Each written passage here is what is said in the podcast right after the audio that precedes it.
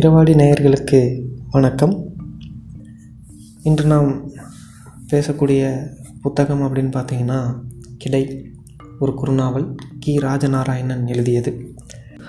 காலச்சுவடு பதிப்பகம் இதை பதிப்பிச்சிருக்காங்க. இது வந்து தமிழில் வந்து ஒரு கிளாசிக் நாவலாக அடையாளப்படுத்தப்படுகிறது.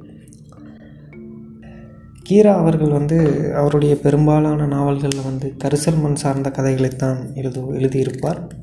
அப்படி எழுதப்பட்ட குறுநாவல் தான் கிடை அந்த மனிதர்களின் வாழ்வியலை மிக அழகாக பதிவு செய்வதிலும் அந்த வாழ்வியல் நடக்கக்கூடிய சடங்கு முறைகள் மூட நம்பிக்கைகள் குறித்த விதங்களை அந்த மொழியிலே சொல்வது வந்து கீரா அவர்களுடைய சிறப்பான ஒரு விஷயம்.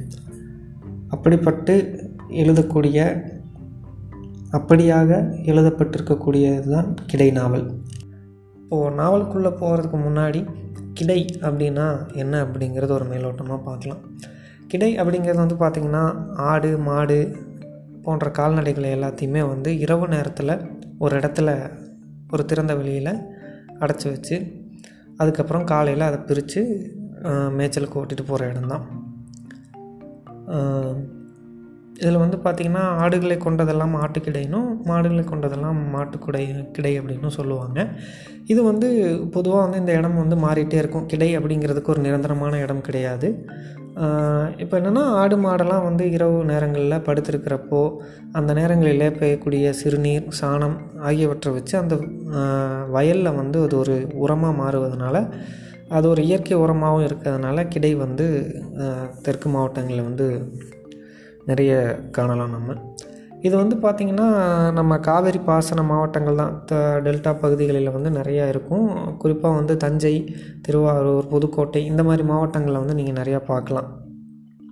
அதுவும் பார்த்திங்கன்னா இதெல்லாம் வந்து ஒரு கோடை காலத்தில் தான் வந்து இந்த கிடை வந்து போடுவாங்க. ஏன்னா அப்போ தான் வந்து மேய்ப்பாளர்களுக்கு வந்து நிலம் இல்லாமல் இருக்கும். அவங்க வந் அவங்களுக்கும் அப்புறம் நிலத்தார்களுக்கு வந்து விதைப்பு பருவமும் இருக்காது.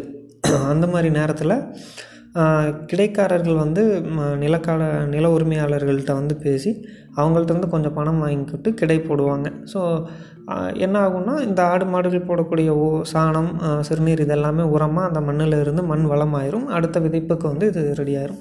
ஸோ இது மட்டும் இல்லாமல் ஏதோ ஒரு ஆடோ மாடோ வந்து சினையாகாமையே இருக்குது அப்படிங்கிறப்போ இந்த கிடைகள் இணைக்கும் பொழுது அந்த ஒரு சிறந்த அந்த கிடைக்குன்னு ஒரு காளை இருக்கும். அந்த காளையுடன் இணைந்து அது வந்து கன்று இனக்கூடிய ஒரு பக்குவத்துக்கு வந்துடும் இன்னொரு பக்கம் பார்த்திங்கன்னா அடங்காத மாடுகள் எல்லாத்தையுமே வந்து ஒன்று ஒன்றோடு இன்னொரு மாடு இணைத்து கொஞ்சம் சாதுவாக இருக்கக்கூடிய மாடு அல்லது ஒரு மாடு வேகமாக ஓடுதுன்னா ஒரு மாடு மெதுவாக இருக்குங்க அது கூட எல்லாம் இணைத்து அந்த மாடின் வேகம் அந்த இதை எல்லாமே கட்டுப்படுத்தக்கூடிய ஒரு செயலும் கிடையில் நடக்குங்க. இப்படிப்பட்ட ஒரு கிளையை சுற்றி நடக்கக்கூடிய ஒரு வாழ்வியலை பற்றியது தான் இந்த கிடை நாவல். குறிப்பாக இந்த கிடை நாவலில் வந்து அவர் ஆடுகளை பற்றியும் கதை மாந்தர்களை பற்றியும் அந்த கதாபாத்திரங்களை பற்றியும் எடுத்து கூறுவது வந்து ரொம்ப அழகாக இருக்கும். ஒவ்வொரு மனிதருக்குடைய உருவம் அவருடைய பாவனைகள் இது எல்லாத்தையும் எழுத்தின் வாயிலாக நம் கண் முன்னே அவர் வந்து கொண்டு வந்து நிறுத்தியிருப்பார். இந்த கிடை போட்டு வாழ்வை நகர்த்தக்கூடிய மக்களுக்கு இடையே இருக்கக்கூடிய காதல் சாதிய வேறுபாடு களவு அப்புறம் வந்து பார்த்திங்கன்னா அந்த திருமண வழக்கங்கள் விழா வழக்கங்கள் திருவிழா வழக்கங்கள் இது போன்ற விஷயங்களை எல்லாம் அழகாக எடுத்து கூறியிருப்பது தான் கிடை நாவலுடைய மிகப்பெரிய சிறப்பு. இப்போது கதையோட சுருக்கம் அப்படின்னு என்னன்னு பார்த்தீங்கன்னா கதையின் நாயகனாக எல்லப்பனும் கதை தலைவியாக செவனி அப்படிங்கிற ஒரு பெண்ணும் இருக்கிறாள். இதில் செவனி என்பவள் கீழ் ஜாதி பெண். எல்லப்பன் மேல் மேல் ஜாதி ஒரு கிடாரி. அதாவது கிடாரி என்பது இந்த கிடையை காப்பவருக்கு பேர் வந்து கிதாரி அப்படின்னு ஒரு பெயர் இருக்குங்க. ஆடுகள் வந்து இரவு கிடை முடிந்து அவங்கவுங்க ஆடை பிரித்து மேய்ச்சலுக்கு ஓட்டிட்டு போகும் பொழுது ராக்கம்மா என்பவள் வந்து அந்த கிடையை தடுக்கிறாள். என்னோட பருத்திக்காடு வந்து ஆடுகளால் வந்து சிதைக்கப்பட்டிருக்கிறது. இதுக்கு வழி சொல்லாமல் நான் கிடையை வந்து விடமாட்டேன் அப்படிங்கிறாங்க. கிடையை தடுக்கிறதுங்கிறது வந்து ஒரு தெய்வ குத்தமான ஒரு காரியம் போல். கிடையை தடுத்தால் நீங்கள் கேட்பதை உங்கள் நீங்கள் கொடுக்கக்கூடிய பிராதுக்கு வந்து பதில் சொல்லிய பிறகு தான் வந்து கிடை நவுத்தப்படும். அதனால் எல்லாரும் அதுக்கு வந்து மிக முக்கியத்துவம் கொடுப்பாங்க. அப்படி தேய்க்கும் பொழுது யார் மேய்க்கிறா யார் வந்து போயிருக்கோம் அப்படின்னோடனே எல்லோரும் வந்து பொன்னுசாமி நாயக்கரை சொல்லுவாங்க. பொன்னுசாமி நாயக்கர் வந்து என்ன அப்படின்னு பார்த்தீங்கன்னா களவுகளில் அதிகமாக ஈடுபடக்கூடியவராக அவர் இருக்கிறார். குறிப்பாக அமாவாசை நாட்களில் ஒவ்வொரு வீட்டு செக்கையும் போட்டு வெறும் செக்கு போட்டு ஆட்டிட்டு காலையில் மறுநாள் காலையில் போய் உங்கள் வீட்டில் செக்கு உருண்டுச்சா? என் வீட்டிலலாம் உருண்டுச்சு அப்படின்னு சொல்லி பேய் இருப்பது போல் ஒரு நம்பிக்கையை உருவாக்கி அதை சாதகமாக பயன்படுத்தி இரவு நேரங்களிலே திருடுபவர். அதற்கான ஒரு கதையும் இருக்கும். அவர் எப்படி திருடுறாரு எப்படி மாற்றுறாரு அப்படிங்கிறலாம் அதனால் அவரை குறை சொல்லுவாங்க. நான் பண்ணலை அப்படின்னு அவர் சொல்லுவார். அப்போ வந்து திம்மைய நாய்க்கரை வந்து கூப்பிடுவாங்க. திம்மைய நாய்க்கர் யார் அப்படின்னு பார்த்தீங்கன்னா எல்லாத்தையும் முற்று நோக்கி கண்டுபிடிப்பக்கூடியவர். ஒரு துப்பறிவாளன் போல் வந்து செயல்படக்கூடியவர் அந்த ஊரில். அவர் வந்து பருத்திக்காட்டை போய் பார்க்குறாரு. பருத்திக்காட்டில் என்னெல்லாம் நடந்திருக்குங்கிறத கால் தடங்கள் எல்லாத்தையுமே வைத்து பார்த்துவிட்டு ஒரு ஓடைக்கு வர்றாங்க. அந்த ஓடைக்கு வரக்கூடிய வழி எப்படி இருக்குது அப்படிங்கிறதெல்லாம் வந்து கி. ராஜநாராயண் அவர்கள் மிக அழகாக எழுதியிருப்பார். அந்த ஓ- ஓடையில் இருக்கக்கூடிய சில தடயங்களை எடுத்துக்கொண்டு எல்லப்பனுக்கும் செவனுக்கும் காதல் இருப்பதை அவர் கண்டுகொள்கிறார். இது வந்து ஒரு கிடை நடத்துகிறாங்க அப்படின்னா அந்த கிடையில் வந்து யாராவது ஜோடியாக இருந்தாங்கன்னா அரசல் புரசலாக ஊருக்குள்ளே பேசுகிறது வந்து வழக்கம். ஆனால் ஏன் எல்லப்பனை பற்றியும் சிவனையை பற்றியும் பேசலை அப்படின்னா செவனி வந்து பூ பெய்தாத ஒரு பெண். அதனால் ஊர் மக்கள் பெருசாக கண்டுக்கல. ஆனால் இந்த முறை தின்ன திம்மிய நாயக்கர் வந்து திம்மிய நாயக்கர் வந்து இந்த தடயங்களை வைத்து பார்க்கும்போது இருவரும் காதலில் லயித்து விட்டார்கள். இருவருக்கூடிய ஊடல் நிகழ்ந்திருக்கிறது என்பதை கண்டுகொள்கிறார். அதை வந்து முன்னாள் கிதாரியான ஒரு ஊர் பெரியவர் போல இருக்கக்கூடியவரிடம் அவர் சொல்கிறார். அதற்கு பிறகு அவர் வந்து ஊர் கிடை யார் துப்பு கண்டுபிடிச்சிட்டு வந்து கிடை யார் யார் வந்து இதை வந்து துப்பை கண்டுபிடித்து விட்டு வந்து இது இவங்க தான் பண்ணாங்கன்னு எதுவுமே சொல்லாமல் போயிடுறாரு. அதனால கிடை வந்து குறி கேட்க போகிறாங்க குறியில் வந்து பொன்னுசாமி நாயக்கர் பேர் வருது. பொன்னுசாமி நாயக்கர் மறுப்பு தெரிவித்தாலும் கட்டணம் கட்டித்தான் ஆகணுங்கிறனால அவர் கட்டிடுறாரு. அடுத்த நாள் செவனி வந்து பூ பெய்துகிறாள். பூ பெய்தும் போது மயங்கி விழுகிறாள். விழித்து பார்க்கும்போது தன் வீட்டில் இருக்கிறாள். அப்படி பார்க்குறப்போ அவளுக்கு வந்து ஏதோ பேய் பிடிச்சிருச்சு. அவனால் வந்து ஒரு இயலாமை இருக்குது அதை பார்க்குறப்போ அவளுக்கு பேய் பிடிச்சிருச்சு அப்படின்னு சொல்லி வேப்பிலைகளால் அடிக்கிறாங்க. அந்த அடிக்கிறப்போ அவர் கேட்குறாரு என்ன எந்த ஊர் பேய் நீ? எங்கேருந்து வந்த? அப்படிங்கிறப்போ எல்லப்பன் திருமணமாகி அந்த ஊர்வலம் போகிறான்.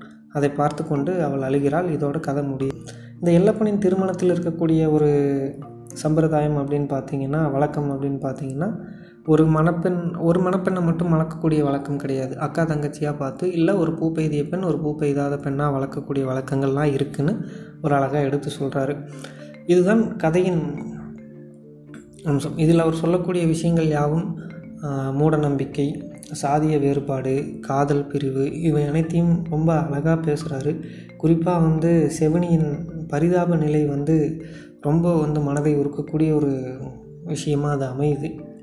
இது எல்லாமே இல்லாமல் ஆடு மேய்ச்சலுக்கு செல்லக்கூடிய இடங்களில் வந்து இருக்கக்கூடிய தாவரங்களை பற்றிய குறிப்பாக வந்து ஆவாரம்பூ அதனுடைய மகிமையும் வறட்சியில் தாங்கக்கூடிய தாவரங்கள் எல்லாம் ஏன் பாதுகாக்க வேண்டும்? வறட்சியில் ஆடுகளை எப்படியெல்லாம் பாதுகாக்க வேண்டும் என்பதையெல்லாம் ராஜநாராயண் ராஜநாராயணன் அவர்கள் அவருடைய நடையிலேயே சொல்லியிருப்பது ரொம்ப அழகான ஒரு விஷயம். மேலும் இது ஒரு ஒரு சிறிய நாவல் தான். ஒரு அறுபது பக்கங்களை கொண்ட நாவல் தான். இருந்தாலும் இந்த ஒரு சின்ன கதையை ஒவ்வொரு மனிதனையும் அடையாளப்படுத்தி ஒவ்வொரு ஆடுகளையும் வகைகள்படுத்தி ஒவ்வொன்றாக அவர் எடுத்துச் சொல்லுவது வந்து ரொம்ப அழகாக இருக்குது அதுவும் அந்த வார்த்தைகள் எல்லாமே அந்த மண் சார்ந்த வார்த்தைகளாக இருக்கிறது வந்து அந்த இடத்துக்கே நம்மளை கூட்டி செல்வது போல் அமைந்திருக்கு. இப்போது ஆடுகளில் வந்து பார்த்திங்கன்னா நமக்கு வந்து வெள்ளாடு தெரியும் செம்மறி ஆடு தெரியும். இதில் வந்து எத்தனை பிரிவுகள் இருக்குது அப்படிங்கிறது பல பேர்த்துக்கு தெரியல. ஸோ நிறத்தை வைத்து சொல்லக்கூடிய அந்த இது எல்லாத்தையுமே அவர் அத்தனை அழகாக குறிப்பிட்டிருப்பார். உங்களுக்காக ஒரு சில விஷயங்களை நான் வந்து இங்கே பகிர்ந்துறேன் செம்மறி ஆட்டில் இருக்கக்கூடிய வகைகள் அதாவது நிற வகைகள் அப்படின்னு பார்த்திங்கன்னா செவ்வாடு அப்புறம் வந்து கருங்காத்து ஆடு கருங்காத்து வெள்ளை செங்காது வெள்ளை வெங்கால் ஆடு. இது வந்து பார்த்திங்கன்னா ஒரு காலில் மட்டும் ஒரு புள்ளி இருக்கிற மாதிரி இருக்கிறது வெங்கால் ஆடு.